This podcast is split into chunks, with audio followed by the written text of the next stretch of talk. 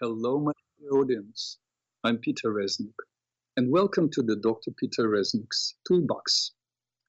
I want to thank all those who wrote to me with your comments and kind words. It's nice to know that people are actually listening and appreciating what I offer. Your feedback is the fuel that drives this vehicle we call Toolbox. Uh, I received three emails I want to share with you. This time, I this week, I received many. So, but three I really want to share with you. One is written by uh, by Gary Jensen. Here is what he wrote. I've sent this open letter to the president of Columbia College, Chicago, where I taught for four decades. Please distribute widely. Uh, it's a long 11 pages letter addressed to president to the president of the college, Kwan Woo Kim.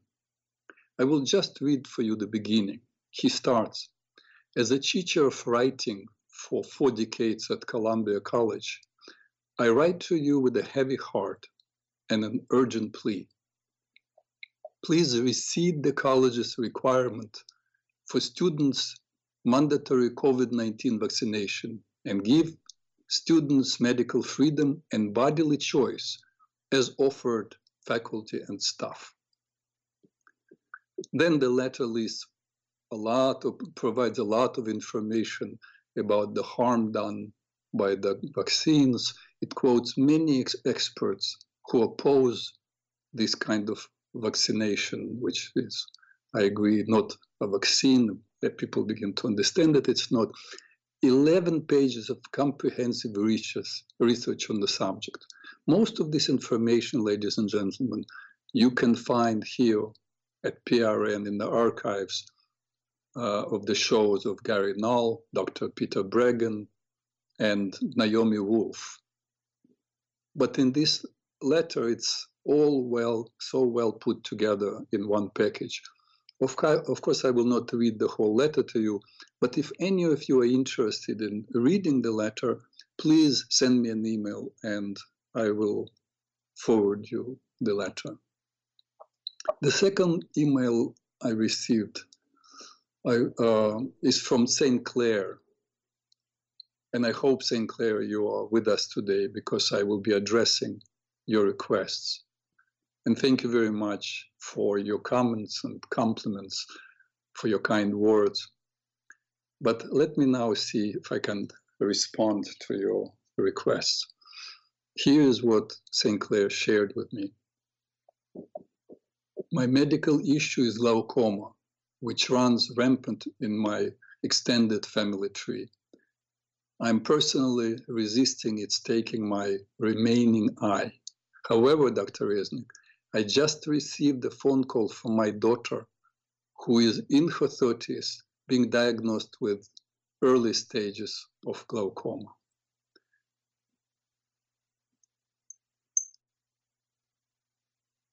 Yeah, uh, I have to say, uh, it's I, am I'm, I'm very sorry, uh, St. Clair.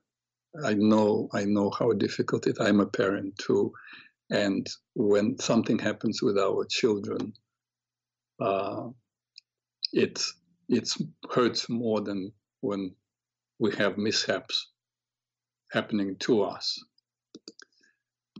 Uh, here are the two requests.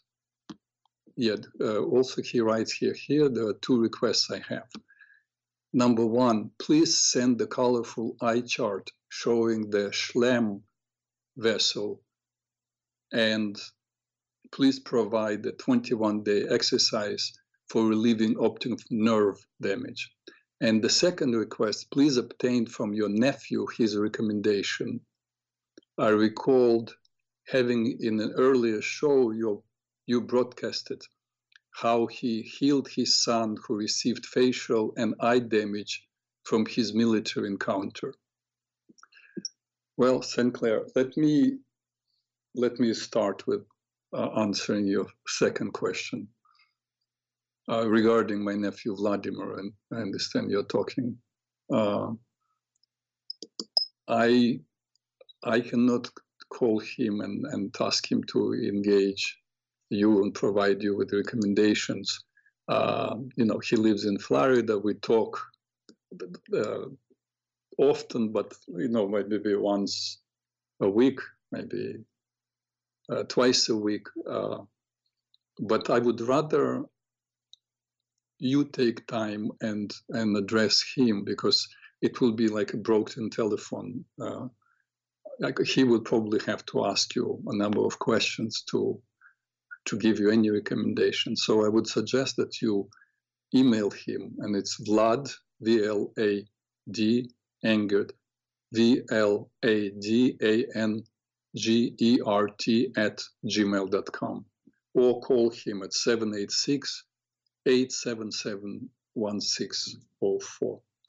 And I'm, I'm he, he's very responsible and very uh, open to uh, people's requests and, and questions. So um, next time I will have him on the show again. You, everybody is welcome to call and ask questions. Um, that's always my invitation. Uh, now, the first request to send you a color chart. Uh, there is no color chart. There is just a photograph, uh, a picture of the eye, uh, because we will I will do with you an exercise, and you need to look and, and, do the same thing. You can recommend to your to your daughter to listen to this show, and you send her the the picture. Uh, two hours ago, I send you to your email the chart or or the picture of the eye so that you would know what we're doing when when I do the exercise. Let me talk a little bit about glaucoma from psychological and then mind body perspective. Glaucoma is an eye malady in which there is an insufficient drainage of fluid in the area surrounding the lens. When this drainage does not occur, there is a buildup of pressure that can lead to serious eye problems. That's the psychology of it. And there is a number of things that can be done. Uh, one, uh, you can order, there is eye support from Dr. Joseph Mercola, uh, Mercola website then you also have to, and you need to tell your daughter, even though it's good to exercise, she needs to avoid exercises which would increase pressure, ocular pressure. So that she needs to discuss with with a specialist. If she does yoga, some exercises. Are wonderful, some are actually maybe can be harmful. Uh, but that's and we'll we'll do mental exercises. And as i discussed with you all in the, in the previous shows the mental exercises stimulate physical changes in the body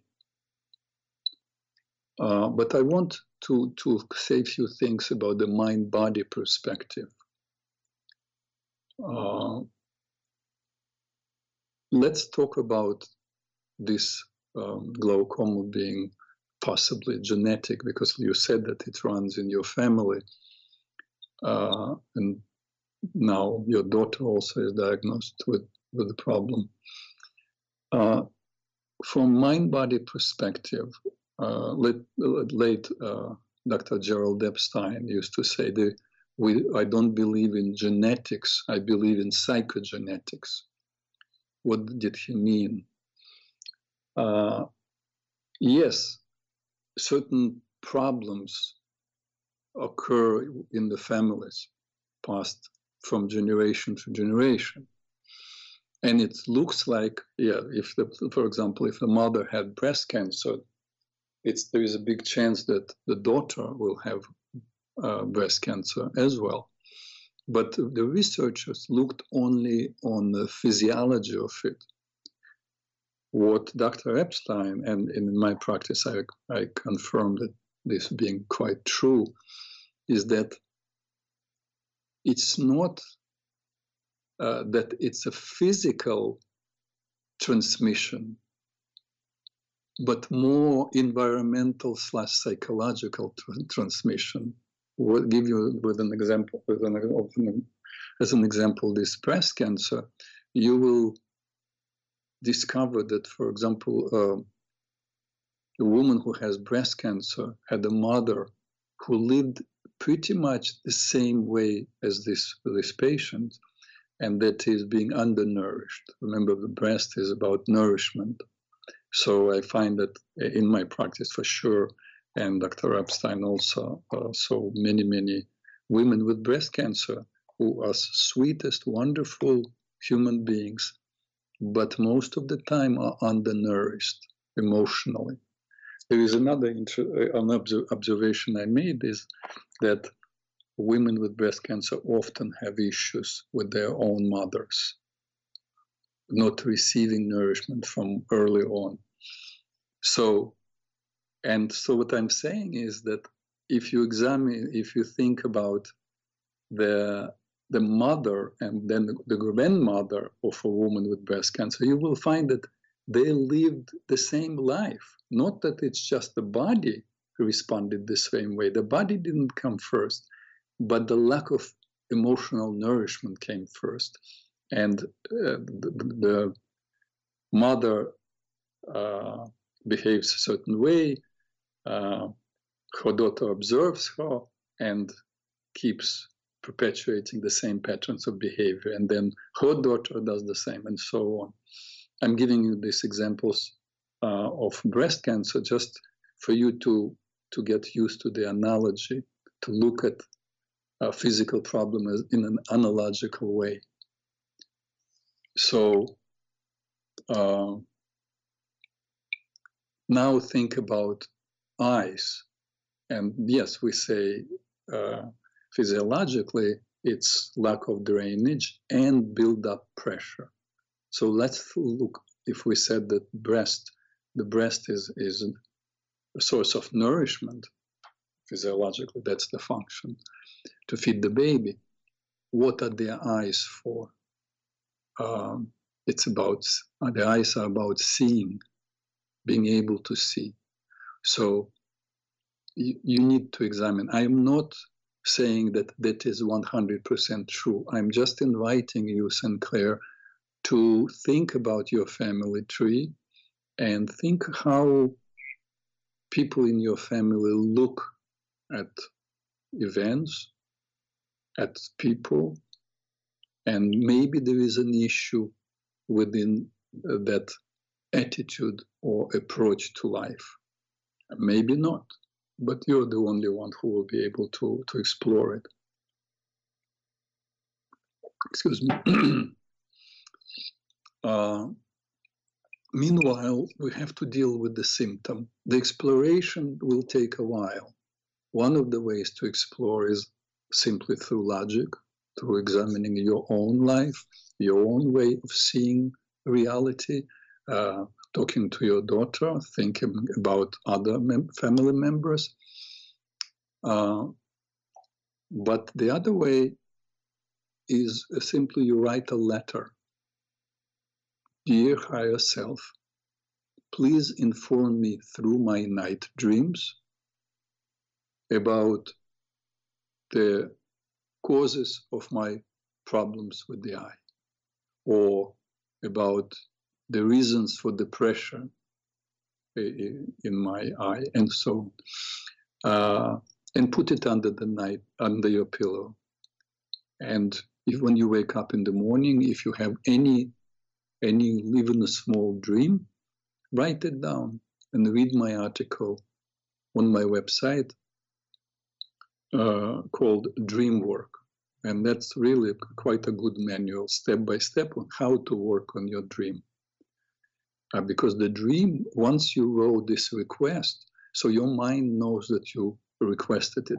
So your dreaming mind will provide a story that you will be able to to break down, to understand, and possibly you will find a way to, to make a correction if there is any conflict within the story, because something is feeding the problem, any problem, whether you uh, you have a foot problem or lungs uh, not working well, or the heart or, or the eye.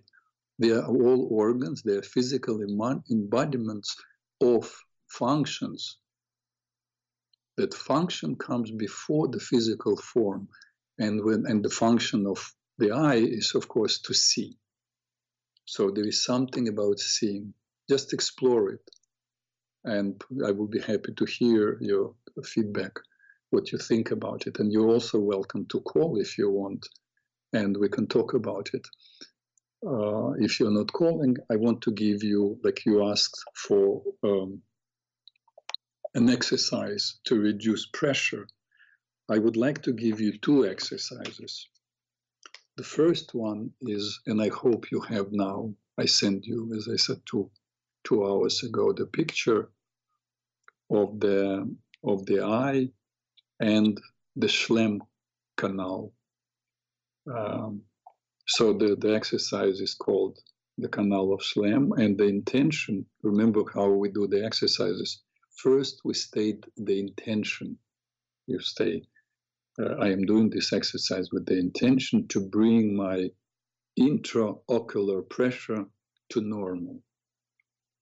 it's very important. So please, if if you decide to share with your daughter, tell her that it, the intention is very very important. So then close your eyes and breathe gently out through your mouth. Breathe in normal. Breathing out twice as slow as breathing in.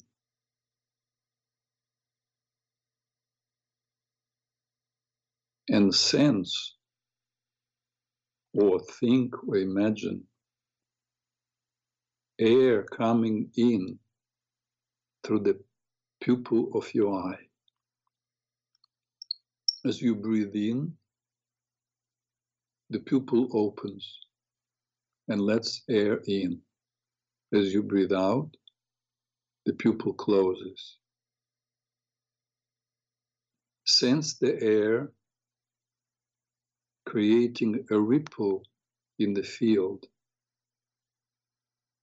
and pushing the river, the fluid, through the canal of Schlemm.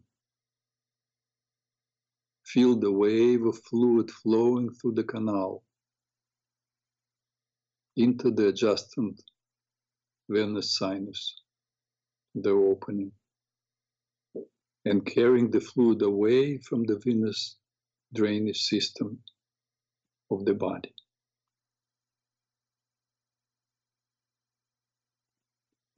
Know that your ocular pressure has returned to normal.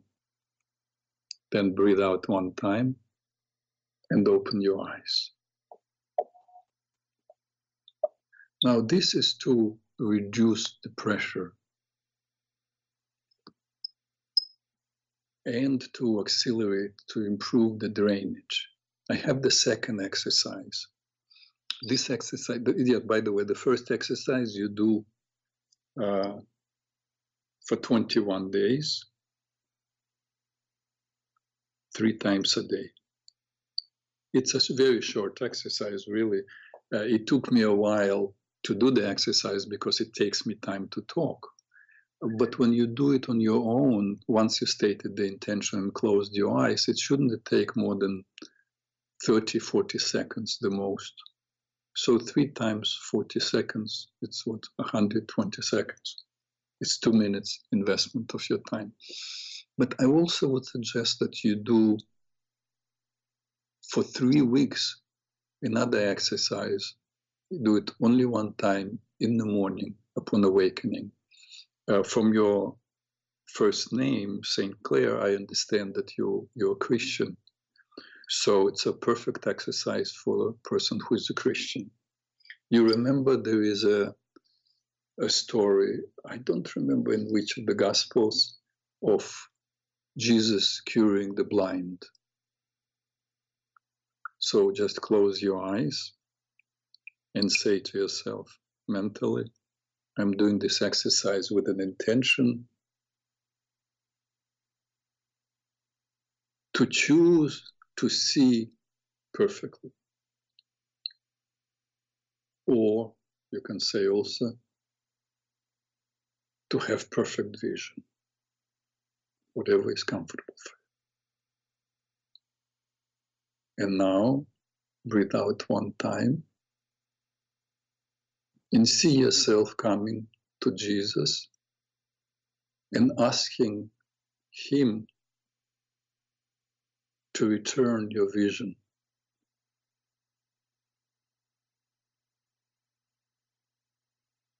If you need, you share with Him your pain. And also errors that you have made.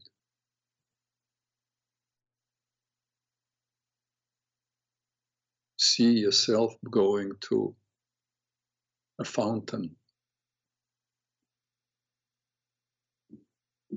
Jesus bends over, takes earth, dirt, wets it, and covers your eyes with dirt.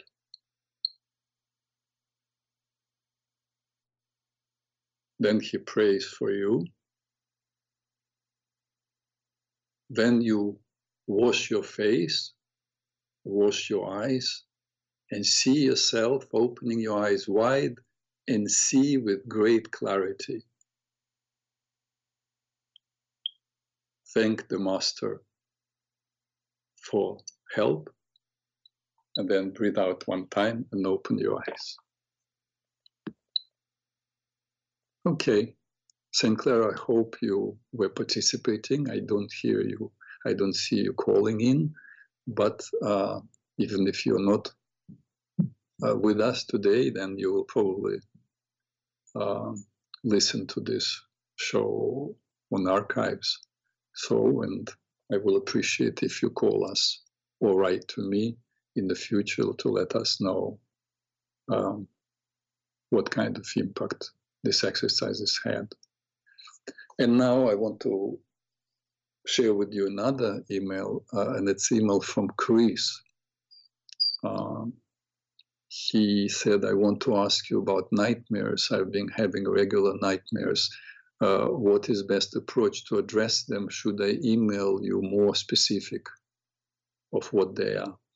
Uh, of course, that's, that doesn't work um, when somebody send me an email with, with night dreams because there is no, you already know, many of you probably read my article uh, dream work and know that there is no way I can work with anybody's dream if they just send it to me. In fact, a number of people send me like three, four pages of, of night dreams saying, What do you think? I don't think, I don't even read them because there is no value in me reading them. I will read and um, what we learn, we will learn something from the dream only when I ask questions, specific questions pertaining to you because the meaning of objects that appear in a dream are meaningful only to you. So, but overall, I have to tell you if you have nightmares, particularly that they are repeated nightmares, it means your dreaming mind is trying to bring your attention to something very important, something which is out of balance, something that needs to be corrected. And to make sure that this conflict doesn't go unnoticed, it's, it's, it's a dramatic uh, show that you see a dramatic movie. So the answer is uh, you have to address, you have to address the nightmare. In my experience, when you make a correction to a nightmare, very often the nightmares are repetitive and and if not exactly the same, similar stories come over and over again because it's the same issue that is knocking your door. So what you need to do is to make a correction, and uh, it's in my in the article. And once you make a correction, the nightmares disappear.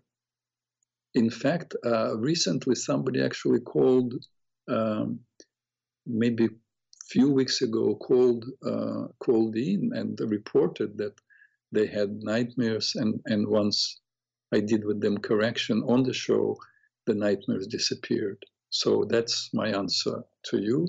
And now we go back. Um, I will pause. If anybody wants to call, please, this is the right time now. I know I ask uh, people over and over why not too many people call. And so many people write to me and say to me, well, you, you talk about interesting things and we don't want to interrupt. Okay, now you're not interrupting. If you want to call, please call now. You have the telephone on your screen. Well, if you're not calling, I I don't want us to be quiet and waiting for your call. So let me go back to the subject of approval seeking. remember, uh, by the by the way, remember I told you that I keep coming up again and again with new issues that human beings are dealing with, right? How I uh, discovered, not discovered, they, they exist, but I just noticed two uh, more in addition to all those that I already spoke to you about and, and those that I'm to talk about, and I mentioned them to you. But I, I discovered by last week lying and um, gossip, I believe. But this week, I suddenly came across another one, and it's amazing that I did not I did not think of it, and that is stealing. It's a huge subject. We, in fact, we we uh, I had a show where I invited my nephew Vlad. Um, four shows uh, during which we discussed Ten Commandments, and one of the commandments, uh, the eighth one, I think we spent like maybe twenty, if not more, minutes talking about this commandment and what stealing means in different forms of stealing. So for sure, I will be talking about this problem. But now we go back to 12 uh, approval seeking behaviors. Last time I told you what they are, but today I want to give you the tools of how to deal with them, how to overcome the problem because the approval seeking behaviors are so diverse. I mentioned because I read the article about it, uh, and I gave credit to the author uh, who who mentioned these twelve, but there are probably more than twelve. Maybe maybe you will contribute. You will tell us about other forms of approval seeking, but the twelve as I, I, will mention quickly, and then we'll talk about how to address it. The first one was, remember, taking any disagreement personally, which means people have to agree with you. Uh, uh, it, it, that, that constitutes them approving of not only what you say, but who you are. You equate uh, your thoughts, you attach meaning to your thoughts as representing who you are. And when somebody disagrees with you, it's like a personal assault. What can be done about it? Uh, a while ago, I mentioned to you the work, um, the name um, doc, Dr. David Bohm, protege of Albert Einstein, quantum physicist. But in addition to doing quantum physics. He was a philosopher and he wrote a wonderful, uh, I cannot say article, like an essay called Dialogue. And he teaches about, and, and I, in fact, I think I told you I belong to a group founded by uh, Dr. Bohm and Dr. David Shainberg, psychiatrist, who is both of them, of them unfortunately are not alive anymore. Uh, but the idea of dialogue rather than argument, debate, discussion, dialogue is simply sharing information. You share something, and you, nobody corrects you, nobody disputes what you say. They assume, we assume in, in, during the dialogue that we're all grown human beings, and everybody has right to have their own opinion. So one person shares with something, the other can just be quiet or ask questions regarding the issue.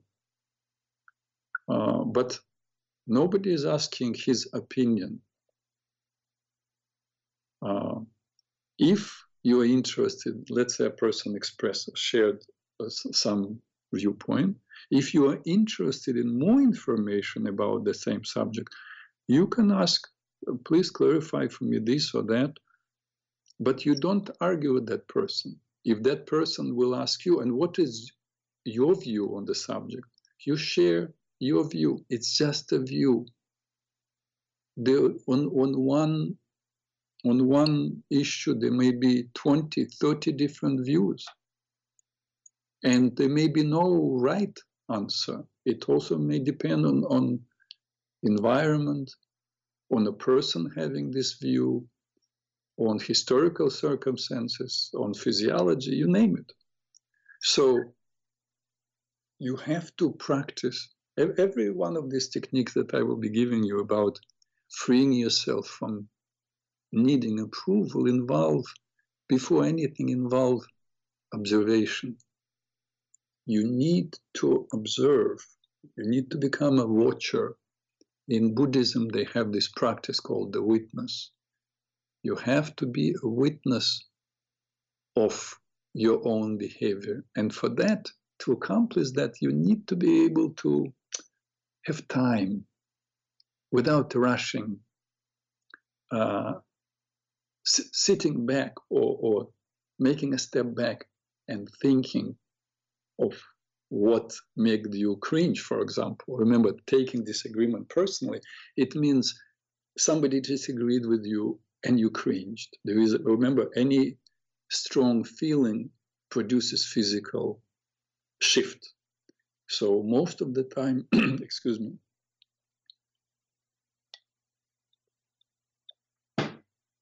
if if it's something negative, if if uh, something hurts your feelings in this situation, somebody disagreed with you, it's a physical tension. Very often it's in the chest or in the stomach.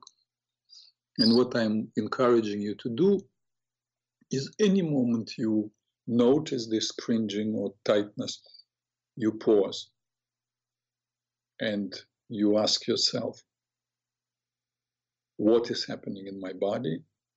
And in response to what? What is was said that made me feel so uncomfortable? And then you remind yourself that this is just an exchange. This person has absolutely a right to have an opinion. It's not against you. It's not for you it's just a person's opinion if you begin to do this with have keeping the idea that it is just a dialogue.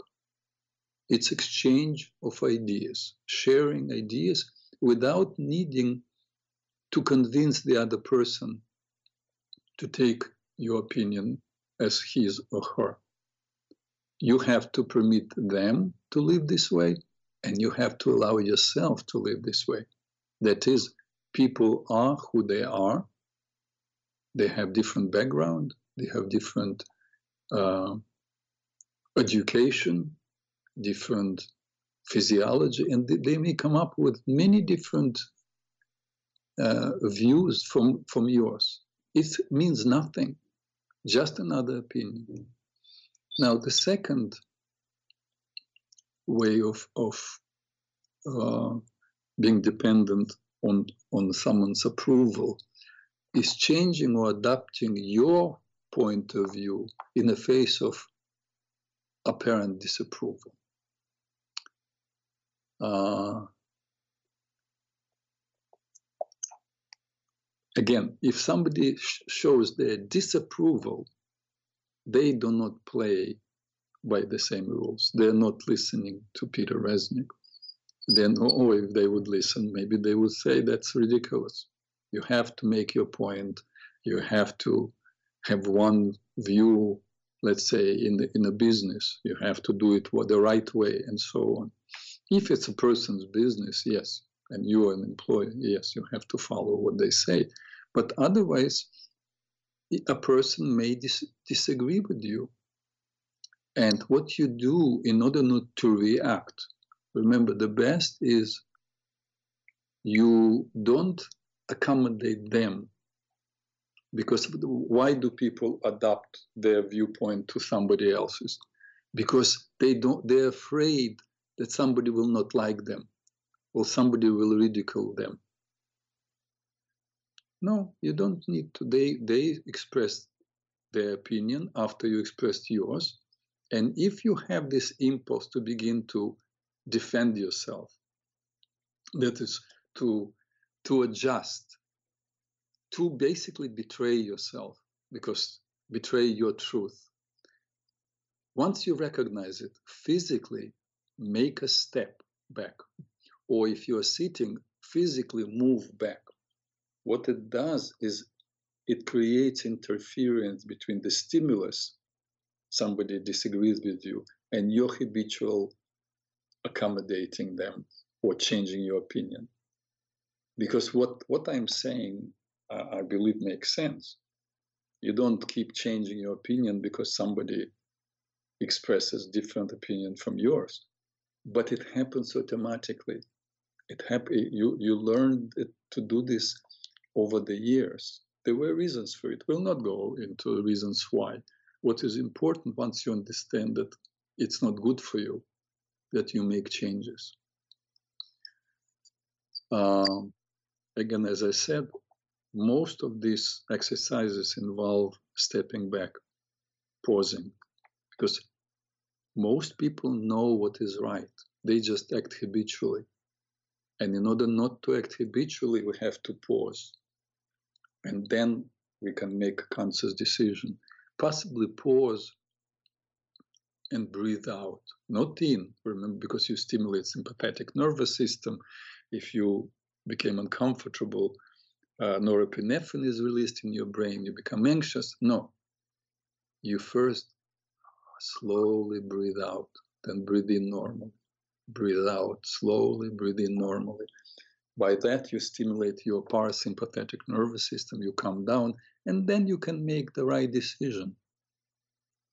The next way of um, seeking approval is when a person is afraid to say no for fear of disapproval. Uh, that's that say not saying no. Uh, you make two people pay the price most of the time when you do things uh, against your will.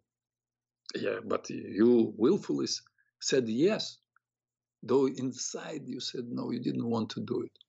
But you there is a part of you that puts pressure. It's not it's not the one one focused peaceful decision i am going to do this or this. No. Part of you says i don't want to do it. One part. Then there is another part that puts pressure because it needs that approval. So the same thing. You step back, you sit back, and you think about being honest. Because when you are dishonest, when you do something against your will, and you say yes, you end up feeling bad about yourself, feeling bad about extending yourself because you really didn't want to and you let down the other person. And very often you end up resenting that person for you choosing to do it. Why? Because you did not want any disapproval. Very often you it's a story. Nobody would give up on you as a friend if you don't feel like doing something. Nobody will start hating you or stop loving you. That's in your mind. That's training from childhood. Very often these behaviors come from childhood. And now you're an adult, you don't need their approval, and yet you simply act habitually. That's why it's so important to pause and make a decision. Am I honest? Um, again, ladies and gentlemen, I am looking forward to your calls. Nobody's calling today. You're absolutely welcome to call. I will uh, pause on this subject and I will gladly talk to you. Anyway, next, not standing up for your rights. Uh, it's the same thing. If if there is if there is something that you know you you're entitled to, or something that is true to you, and you don't speak up. Again, you you're afraid maybe to disagree, to because once you disagree, remember, like a person may not like you, or people may not like you, but then you're lying to yourself. And very often, by not standing up for what is true to you, you're letting down other people, allowing them to be the worst of themselves. People take things for, or you, for granted. So it's always good to be honest. Try it out. All you, what do you have to lose? Now, next, number five is uh, gaining attention or or acceptance through gossip. Ay, ay, ay. Gossip I designate it as a separate issue that we have to work on because I will tell you something. Uh, in my tradition, Judaism, it's the biggest uh, behavioral problem that, that people have. In Talmud, it's written, and, and because it's such an addictive thing, I'm not going to talk a lot about it because I will will have a whole subject, um, maybe half an hour dedicated to it. But in Talmud, um, I want just a little bit to tell you, it's written that majority of people fall prey to the impulse of greed. They they they go for money. They somehow don't act honestly once money, or particularly big money, comes in. Remember in Godfather, Don Vito Corleone says, uh, played by Marlon Brando, if you cannot buy a man even for big money, you can buy him for very big money. So, so the Talmud said it 2,000 years ago that majority of people you can buy because of money. Then they say minority, which means 80, maybe 55% versus 45%, minority of people will fall for sex. But 100% of people are victims of this affliction called gossip. Everyone, to one degree or another, gossips uh, and and it's a huge, huge affliction. Again, as I said, we'll have a whole big discussion about it. But for now, you understand why people are gaining attention through gossip. It's like it appears that you know something, uh, and it makes you more interesting, more influential, influential, whatever it is. Uh, choose not to do it. But just remember this because if you gossip, you know that you're doing it. You know what they say. Intelligent people speak about ideas, average people speak about events, uh, unintelligent people speak about other people. Uh, but that's not a Talmudic saying. Talmud was written 2,000 years ago but that's very deep that, that most people to one degree or another talk about other people and it's very very damaging for now if you want just decide not to do it and if you have the impulse and you start doing it, you say, oops, and stop. Say, I don't want, I don't want to talk about it. It's not right. Number six, appearing to agree with someone when when you really don't. Whether you appear verbally or non-verbally, you pretend that you agree. Uh, again, because if you if you don't agree, you're afraid that that they will disapprove of you, that they will not like you. Well, you know, would you like to be a friend of somebody who thinks that you are a different person? Or let's say if you are with a man or a woman, if you're in an intimate relationship, and they think you're a different person. In fact, I don't know, they have some kind of glasses and they don't see really who you are, or they um, decided that you, um, that hero uh, that they were fantasizing about, they describe qualities and ascribed it to you. But you deep inside, you know it's not you. So would you like to be loved that, by that person who loves somebody else? It's not you. That's what it is, agreeing with someone when you don't agree. You pretend to be somebody else. And yes, they're your friend. They don't argue with you. But it's all a lie. You're living life of a lie. So again, if you notice, you have to be watchful. I'm challenging you, I'm offering you, take one week and just observe just only this, this aspect of your life, whether or not you act out of the need to be approved of, to be liked. Number seven, not speaking up when you have received unsatisfactory service or goods. And it can be in a restaurant. And you don't want to make waves, you don't want to look too demanding uh, to other people.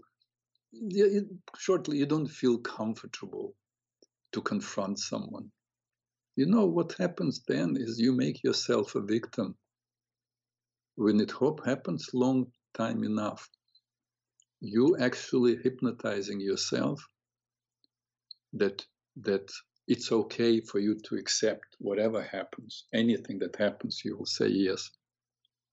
And with this victim consciousness, remember we spoke about the principle that which is inside is outside, that which is outside is inside. Remember that beautiful Chinese symbol yin and yang, black within white, white within black.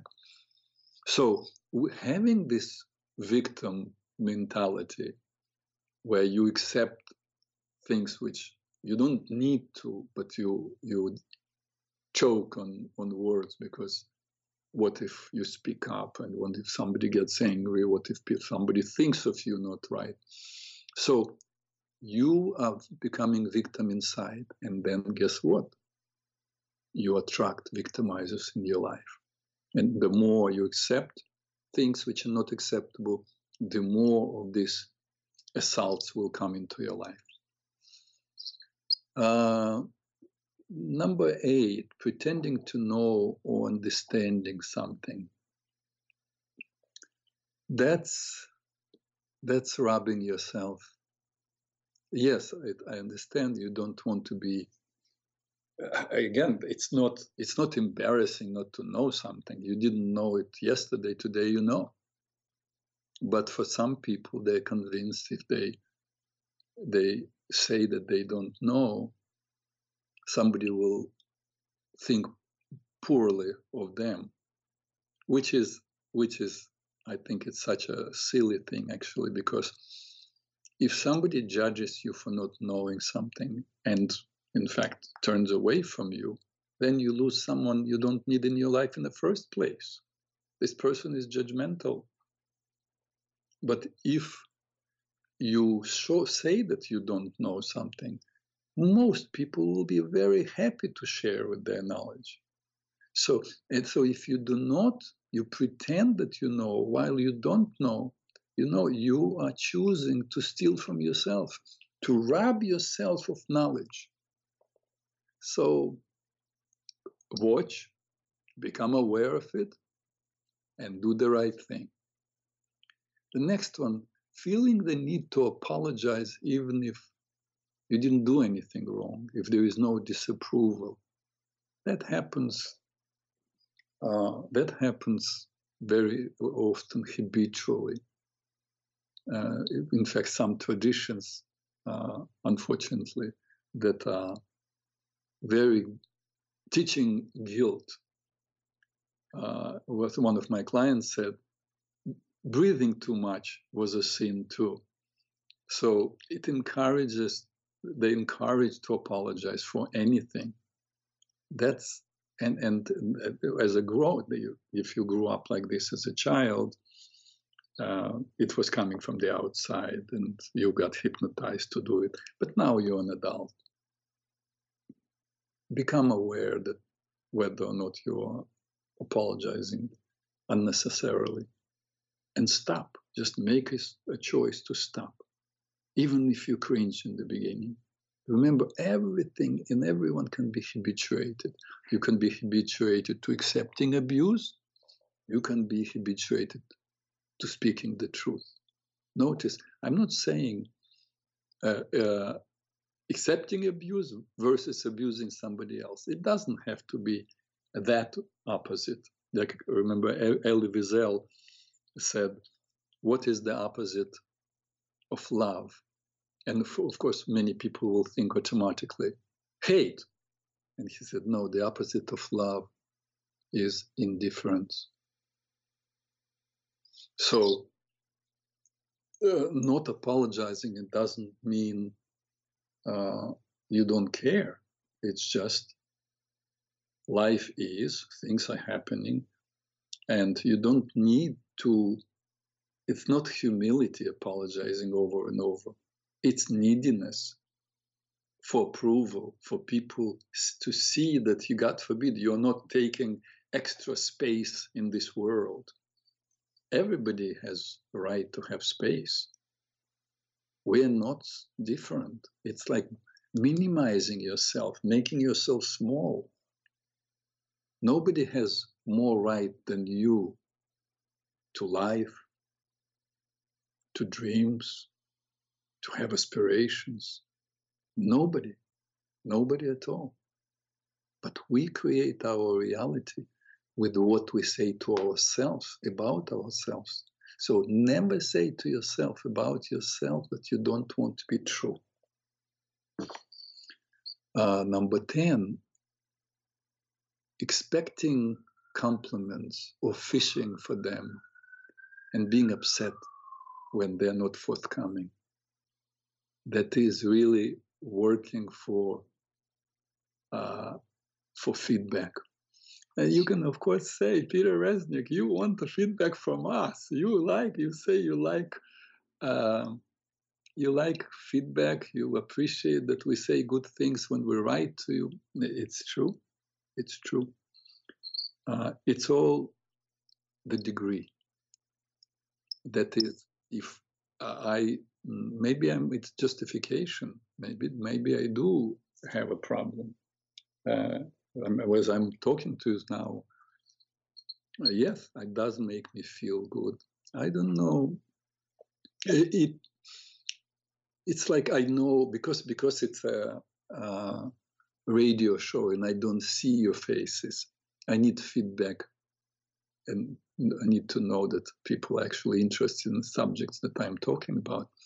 I would not be uncomfortable if you don't if you just sit in my class and I see your faces, I see that you are uh, studying, you're absorbing, and you're not complimenting me. That that's I don't need I don't need them, but I do appreciate feedback. But of course, uh, somebody else I know went way beyond me. I I think that I to some degree still I am in need. This is my pro- my challenge. I uh, I am with you, those who feel that they need compliments. I, I still feel I need, uh, if not approval, but uh, appreciation of what I do. That's true. And I think it's a problem. My nephew, I invited him to one of my uh, shows, Oleg Reznik, the medical doctor. He does not need anyone's approval. He is at the level uh, where he really mastered this need. Uh, because, for example, I uh, I went to visit him in Maine. Uh, it was February. It was freezing weather, and he he I knew that he was he goes to swim every other day all through winter, and so we went to the sea. And people are in winter jackets. And it's like freezing just to look at him taking off his clothes. And then he goes to this swim for 10 minutes. And i say what do you and he has three boys. Uh, at that time they were when i saw him sw- swim a couple of years ago they were like 18 17 and 8 and i said what do your boys say about you swimming through the winter? And he said to me, uh, They don't know. I didn't tell them. I said, What do you mean you didn't tell them? He said, oh, It never came to it. And yet he's been swimming for several years. He doesn't need to show off, he doesn't need accolades, praise uh, from his children. I probably would definitely tell my children. So I would say this one I am stuck on. Uh, but I understand the importance not to have external, what they call in psychology, external locus of control. The, the need of appreciation of others. Anyway, I see the time is coming up. Uh, will I will have two more uh, issues to talk to you about, uh, two more ways people seek approval, and we'll talk about the tools to deal with them uh, and probably this one also needs to be addressed because I didn't address it on my own. Let me think about it, and I will get back to you uh, um, regarding this issue next next week. I just realized as I talked to you that that this is out of all of those, this one is definitely my excuse me, my issue is here. I cannot even talk. Anyway, our our hour came to an end. I have to say goodbye to you. Thank you for participating. Uh, I hope you participated uh, and for being with me today. And uh, again, I hope you will write uh, emails or call me next week. Be happy and peace to all who want to live in peace.